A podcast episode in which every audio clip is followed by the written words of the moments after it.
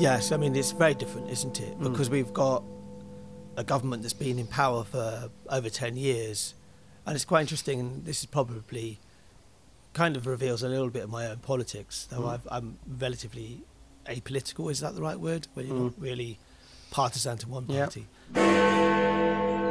Within the railway industry are known as boundary stations, where one franchise start fin- Mm. finishes another one and starts.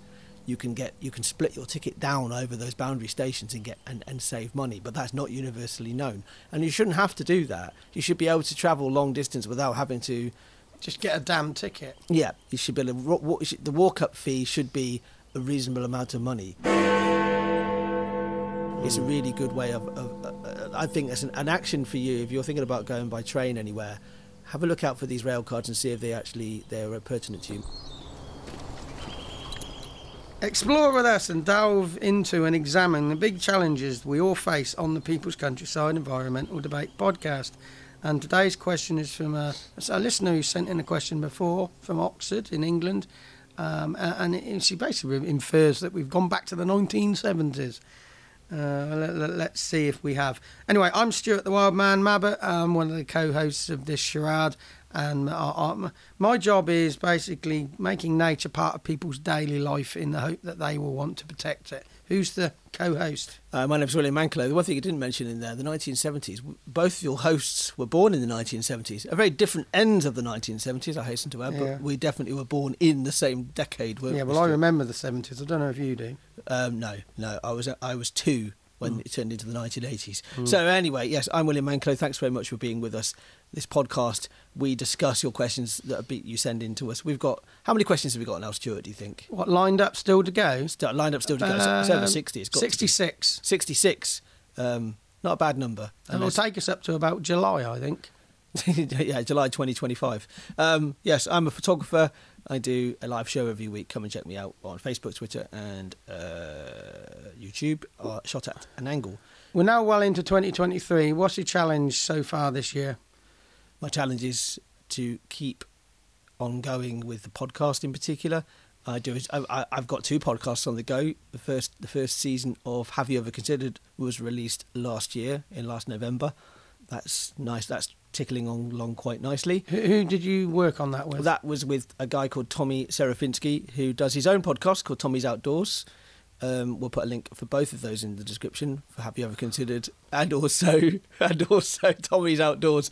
See, every time every time I say mention a link, you, if you listen really carefully, you can literally hear Stuart's eyes roll. You can hear Yeah. the, the, the eyes go over because he, he he he likes to make a note of these things so we don't forget them. Anyway, so yeah, that's that's my challenge for this year is just is just to keep on going and and because being creative and doing creative things you can easily get bogged down in the minutiae of a day to day or um, is this podcast doing well or is this should I really be pursuing this creative uh, endeavor? Um, you just got to get on with it you know if it's something that means something to you move on with it. Move move on yeah get get get it moving. Yeah we've, we're giving Tommy a link so he's got some he's getting some free publicity on this this podcast but we do we do want to do a promo swap with him at some point so we, we get a really good idea of under, understanding of what his podcast is and his listeners get an understanding of what our, our podcast is as well so that will hopefully happen sometime this year The People's Countryside Environmental Debate podcast uh, has evolved into not necessarily talking just about the countryside. And you'll have to excuse me because my voice ain't what it should be. I don't have the uh, vocal range I should have. I'm normal. I'm, I'm like the Pavarotti of the podcasting world, but I'm more like Mickey Mouse today. Anyway, um, this this Mick, Mick, podcast. hold on, hold on. Mickey Mouse would have a high voice. What Yeah. are you talking about? Yeah, well, I don't know. My, my, my brain's more like goofy, I think. Anyway, uh, we, we don't. Uh, it says on the tin we don't. We de- environmental debate. We'd actually often we don't debate. We just have conversations between us. Cold. We we look at the questions as we as we press record, but we do try and normalise the big issues by talking about them in an open open way and without um, necessarily scripts, but authentic views uh, what we hope is that all, we all realise that we're the, the custodian of the little piece of countryside or environment that's on our doorstep, and we're part of it. We're not separate to it. Man is part of it, and we're just like you. We're not experts. We're just uh, trying floundering our way through life, recording a podcast, and just sharing our experience, and hope that it gets uh, gets you thinking. So, who's the question from, William? Uh, it's from Vera in New Hinksey. Um, Oxford, England. Oxford, yeah. New Hinksey is called New Hinksey because there's actually an old Hinksey, isn't there? Uh, Hinksey Village. Oh, well, that's North. Mm, there's South Hinksey and North Hinksey North Hinksey Village. is- I don't know if there's an Old Hinksey. No, as in like it's that's but that is the old Hinksey. Oh, that's the original. that's the yeah. original Hinksey. So they're two villages, aren't they? North Yeah. and south. Are they, are they not really? They're not attached at all, are they? No, not even close. About And- four miles of ring road between them. and they're tiny things as well. In fact, a, a recent question we had was uh, from uh, Ken Kenny and um, if you go back to the pre- previous episode, Kenny and Little Wittenham had asked us asked us about um, what we thought the best parts of the Oxford, Oxfordshire County are. I think both those villages are lovely, aren't they? Very small and idyllic. Yeah, they're part of Oxford, but they, yeah, they still have their own village. So, what's uh, uh, Vera's question? Yes, uh, no, no, no, there's no problem with. There's also no problem with New Hinksey. My my grandfather grew up in New Hinksey. There's a Mm. a there's a thing for you. Yeah. So hey, Vera's question. So this is Vera from New Hinksey, Oxford, England. William will get to the point. I won't because I like to waffle. You know Yeah. me. I like, I like waffle I like to waffle and I do like waffles as Crack well. on, because I'm losing my will to live. Well, I'm your will to live. Mm. Um, f- so Vera's uh, question starts. Uh, feels like the 1970s all over again with high inflation and strikes. What are your thoughts on recent rail strikes? The government says the industry needs modernising, yet rail workers seem to say that it's a euphemism, really meaning costs that need to be cut in the face of another recession. And the best way to do that is to cut costs. Is cutting costs really modernisation? Tourists are saying they are being screwed over by having transport reduced, but isn't that just part of being a backpacker or a tourist? There's two questions there, isn't there? So there's one which is basically saying, asking about the strikes, and one particularly about tourists um, being screwed over. There, the, there is a very distinct difference from the um, 70s to now, but I can see what why you can draw some parallels. You have to remember, when I was born in 71, and I know uh, it wasn't necessarily in my thinking, but that wasn't that long after the Second World War. No, it wasn't, was it? I mean, not You at all. I mean, the- people would have been in their early, uh, would have been in their twenties, would have remembered. it. Yeah. So what you have to remember, you had the, the recessions after the war. Then you had the the fifties, which were people picking up with rock and roll starting, and and then you had uh, independence came with cars, and and then the sixties you had uh, drugs and various other other fun things that went on, and and, and then I think the nineteen seventies had, had to happen because through all that I don't think there was any stability built. So the, the, the backside fell out of the British economy, and uh, problems all over the world. But but I think the what's led up to this uh, period is a very different set of circumstances. But I think the emotions people are showing are the same. Yes, I mean it's very different, isn't it? Mm. Because we've got a government that's been in power for over ten years, and it's quite interesting. And this is probably kind of reveals a little bit of my own politics, though Mm. I've, I'm relatively apolitical. Is that the right word? Where you're Mm. not really partisan to one party. But it, you know, they're basically saying, "Oh, you know, the last, you know, we need to we need to make amends for the for the past." And it's like, well, you're making amends for your own past. You know, Mm. you're making amends for your you're trying to fix what you've created yourself, right? Mm. Um, but it's interesting how they're sort of like the government are trying to. I think they're trying to use uh, uh, use modernising. I think it is a euphemism Mm. for cutting costs. Mm. Um, Which always means labour and wages. means labour and wages, and, and that means also cutting co- cutting uh, services as well. Mm.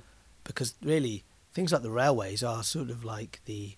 I've often thought of the lifeblood of, of the country in in some degree. So I think it really is. I think it is a way of cutting costs. So to move on to what Vera's talking about specifically about the railways, what are your thoughts on the recent rail strikes? The government says the industry needs modernising, yet rail workers seem to say that's a euphemism, really meaning costs need to be cut um, in the face of another recession. As far as I understand it from Mick Lynch, who's the leader of the RMT, one of the Mm. big unions, and from my own uh, knowledge of the railway system, there has been a lot of modernising anyway. Mm. There's a heck of a lot of modernising Mm. that's been going on across right across the network. I mean, Mm. we've just had back in November um, the full implementation of the Elizabeth line, or what was what was originally called the Crossrail project, Mm. where you can get a train literally from Reading to Shenfield now, Mm. Um, which is an amazing feat of engineering and amazing feat of modernisation. Shenfield. Yes, you can Is go that, to is that Reading? no, Shenfield is right out in Essex. Oh, Essex, right. Yes, I'm Shinfield is. yeah. So you Reading, go yeah. right through town, go right through right through London. So there are modernisation. There's modernisation going all the way across the network. But that's one form of modernisation. The government is saying it needs modernising to cut costs, whereas that form of modernisation it could actually me- mean more costs, but it just makes things more fit for purpose. I don't, I don't, I don't think you have to cut costs to modernise. But well, well, what uh, Vera's saying here is um, is cutting costs really modernisation? I, I think it is, as long as it's authentic. And by that I mean, if you're just trying to, regardless of quality of service, you're just trying to cut costs to make ends meet, then th- that always means laying off staff. But I hmm. don't think pu- na- public transport, the end should meet. I think it should be, if need be, it should be subsidised by the government because it has untold benefits elsewhere in the economy. in people's lives, definitely. But and if if it really is, if you really are modernising through cutting costs, cutting costs in that area, it sh- should be done, uh, would be done because you you want to redirect that capital somewhere else in the system to make it better. Yes. Whereas what it is is they're just trying to take costs out of the system, regardless of making it better. Now, uh, and if that was really what was going on, you would find that there would be support put in place for the people being laid off Yes. or or being screwed over. I mean, we're not entirely sure whether that's there or not. That's the thing. Mm. But it doesn't. It would appear from what I've heard. There's Mm. no. That's not happening at all. Doesn't appear to be. No, and it, and it's the actual strikes are really Mm. mostly based on on pay, Mm. not not reflecting in any way, shape, or form reflecting um, inflation. Mm. So people that are already on a we're not talking about train drivers here because I think people automatically jump to train drivers who get a Mm. decent wage. I think they can get up to upwards of forty grand a year, Mm. if not more, depending on the sort of tri- driver you are. But that's a very, very that's a very skilled job. Mm. You might not think it is, but it's an extraordinarily skilled job. But the, it's the, it's more the people who do the runaround work, you know, the Mm. cleaning work in particular. Um, I, for me, I think it is a bit of a euphemism to actually almost make, basically remove the human element from because I think the human element is the biggest cost Mm. in a way. But that's not necessarily modernising. Uh, The No. human element. But that's what that's what it's assumed is it's is modernised because you're making the you're making the trains more Mm. automatic, for example. Mm. So you need less staff. But in, in a way, you should not reduce the staff because staff are very extraordinarily useful in in lots of different circumstances. Face to face situations. And and and if you've got a guard walking up and down a train, for example, it makes people who feel vulnerable even more, more secure because they feel they've got they've got some representation. Yeah. And so modernising, i- if you you know, in times in the future, we, we modernising might be interpreted as being having more staff and more face fronting uh, people, so you get a human feel. So modernise, I think absolutely uh, drilling into that. I think cutting costs uh, under the guise of uh, uh, modernisation is a euphemism for just uh, you know just getting rid of people. You know, it's not it's Mm. not modernising. It's reducing the human cost because I Yeah. think the ongoing costs on the railways, ongoing cost in general, is um, the biggest ongoing cost is is is, is staff, Mm. is people. I think people- the whole the whole industry is not sustainable because of the way it, orig- how it originated. Lots and lots of different companies, Mm. lots and lots of different lines. There was no strategy.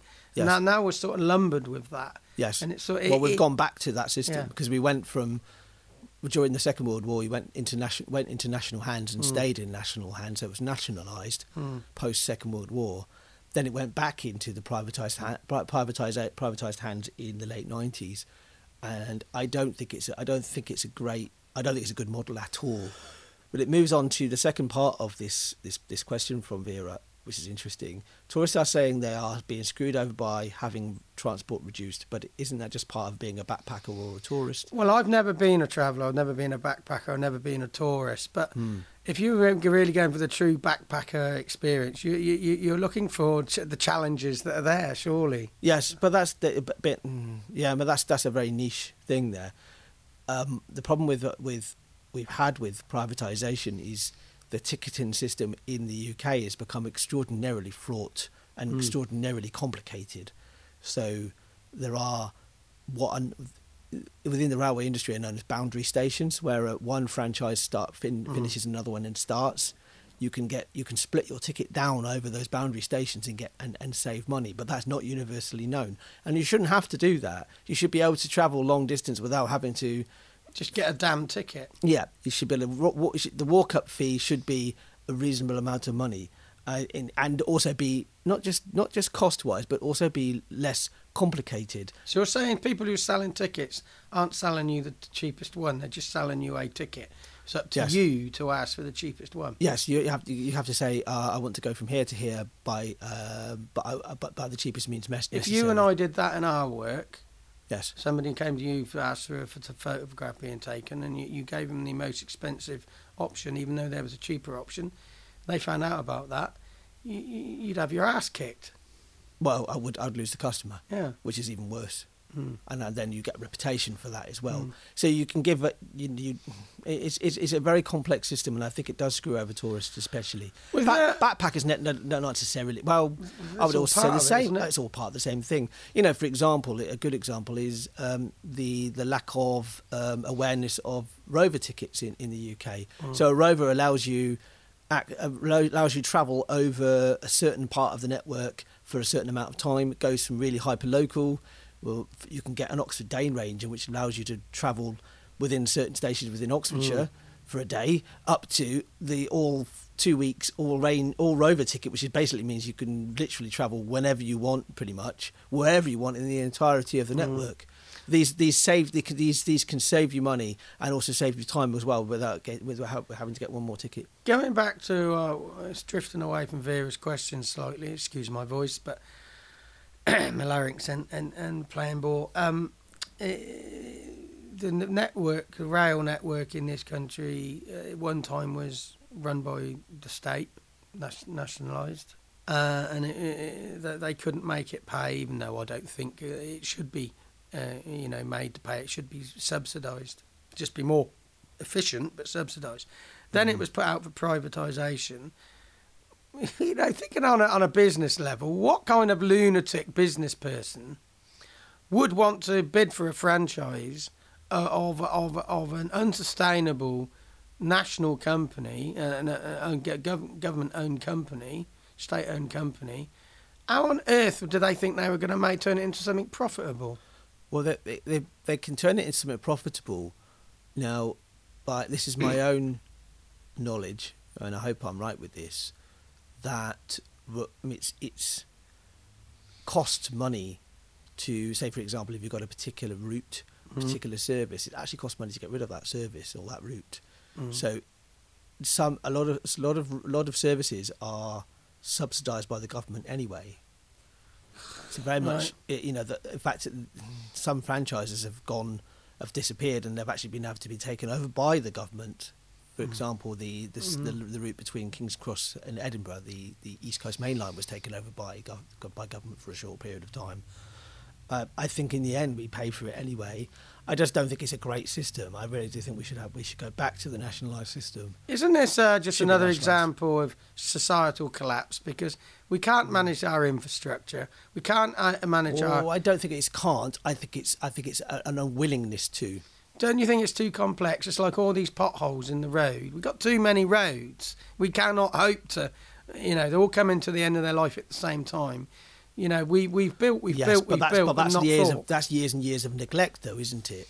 You know, if you hmm. go you go to other countries and the railway systems are far far far better hmm. than they are here. They don't, they hmm. have their challenges. I think Germany's having having massive challenges, for example, in their, their, their rail network. But in my experience, other countries do their rail their rail networks far far better. Yeah, but wasn't didn't they have a strategy at the very beginning when they set that up? well, so did the UK. Well, I'm not sure we did when we set the rail. Well, rail not not from the very start. I mean, there were hundreds of railway companies. Then became the big four. I Then became nationalised, and then they've been fractured again. I don't. I've seen how the Germans work out. They work out mathematically their transport infrastructure, and they work out ebbs and flows and of people and objects and things, and and and it's just thought about. Whereas we say we need a road to make to make this one quieter, and we just build it. Yes. And it's just there's more. I just think the Germans have got more of a strategy. Yes, and that's the problem because it's not. Again, it's not. It's not really. there's no real central thinking going on here. I Mm. don't think. Prove me wrong about that, but I think. I think that asking about these two. These, these, Mm. this is this, these are two very f- different thing, different questions, aren't they? Okay, an action for the episode. I I would say the core of the first part of Vera's question is um about. Uh, let me just find out where it is. Is cutting costs really modernisation, or or is it uh, cutting costs a euphemism for for um, not doing the right thing and not modernising and just getting rid of people to, for short term gain? I think the action should be always question when so when somebody or something or somebody or some entity says, well, you know, we're going to do this because of this. Question: Is that really is that really what's going on? Because I'm not. I'm not necessarily thinking we're being as clear as we could be on our answer on this, but I do think um, the government says the rail industry needs modernising, yet rail workers say this is a euphemism. Uh, mean, really meaning costs need to be cut in the face of another recession, not modernising. I would say the action is question. Yes, um, particularly question the government. Anything that's making a responsible decision that affects other people. And also, if you're travelling by train, just go and have a look around, see if, see what, what, what other options there are. You Mm. know, um, my advice, my action would be to look for uh, your ro- rover tickets if you're going to c- travel over more than one day Mm. over a period of time.